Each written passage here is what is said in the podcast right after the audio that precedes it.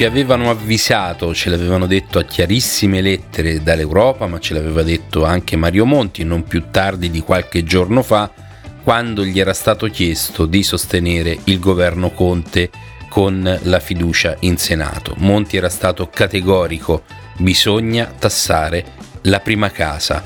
E così si sta facendo, perché da lunedì partirà una riforma voluta dall'Agenzia delle Entrate che ci renderà tutti più poveri. Ne parliamo nel podcast di oggi.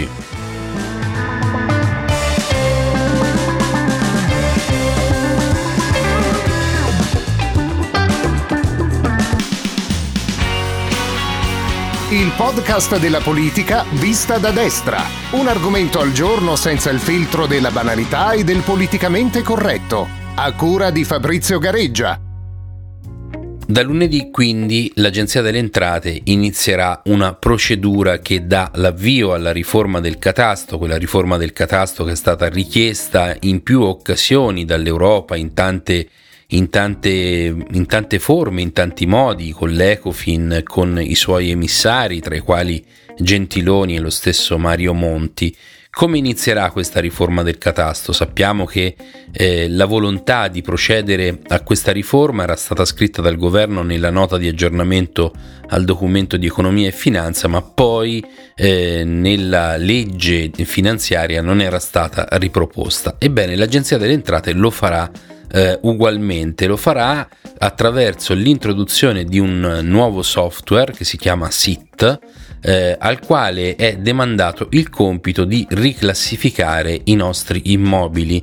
Verrà effettuato un censimento, verrà creata una base di dati unica, un unico database, nel quale tutte le eh, abitazioni e tutti gli immobili verranno eh, censiti nuovamente e ne verranno individuate le caratteristiche.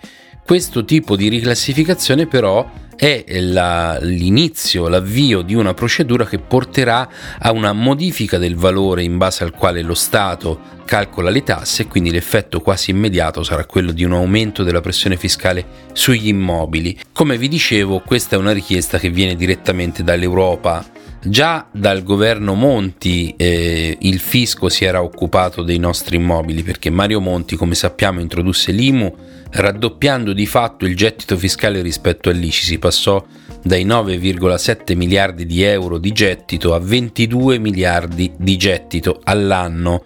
Quindi in otto anni abbiamo pagato eh, duecento miliardi di euro di tasse sulla prima ca- sulla casa, non sulla prima casa, perché poi l'I M U sulla prima casa è stata eh, abolita, e proprio per questo l'Europa torna alla carica, torna alla carica eh, sostenendo che eh, diciamo le, le nostre abitazioni, i nostri immobili non sono tassati. Questa è un'anomalia. Nella relazione di Banca Italia che è stata fatta qualche giorno fa al Parlamento si è proprio detto che l'Italia rappresenta un'anomalia nel panorama europeo.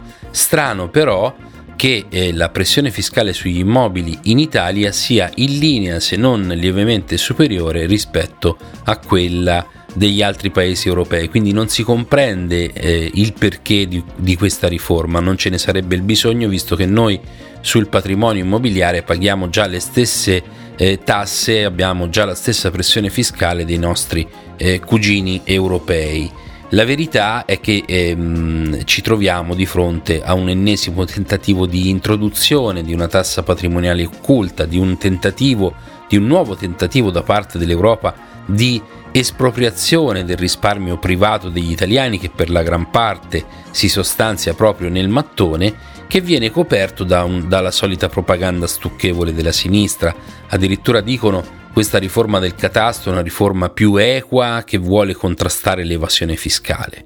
Ora, secondo loro, eh, rivedere le stime degli immobili, il valore degli immobili, aumentare la pressione fiscale sugli immobili sarebbe un, uno strumento per andare a colpire i furbetti, quelli che eh, magari eh, dichiarano al fisco di avere una rimessa attrezzi agricoli e poi in realtà si trovano con una villa. Ci sono questi casi, ma sono sicuramente casi marginali, e poi eh, non si colpiscono con questo tipo di riforma che in realtà, rivedendo la classificazione di tutti gli immobili, ci rende tutti più ricchi di fronte al fisco e quindi colpisce indiscriminatamente i più poveri e i più abbienti, con la differenza però che se uno ha un reddito di centomila euro all'anno, se dovesse pagare anche mille euro di I M U in più non avrebbe alcun problema. Chi invece guadagna dodici, tredici, quindicimila euro all'anno, se deve pagare cinquecento euro di I M U in più si trova veramente in difficoltà.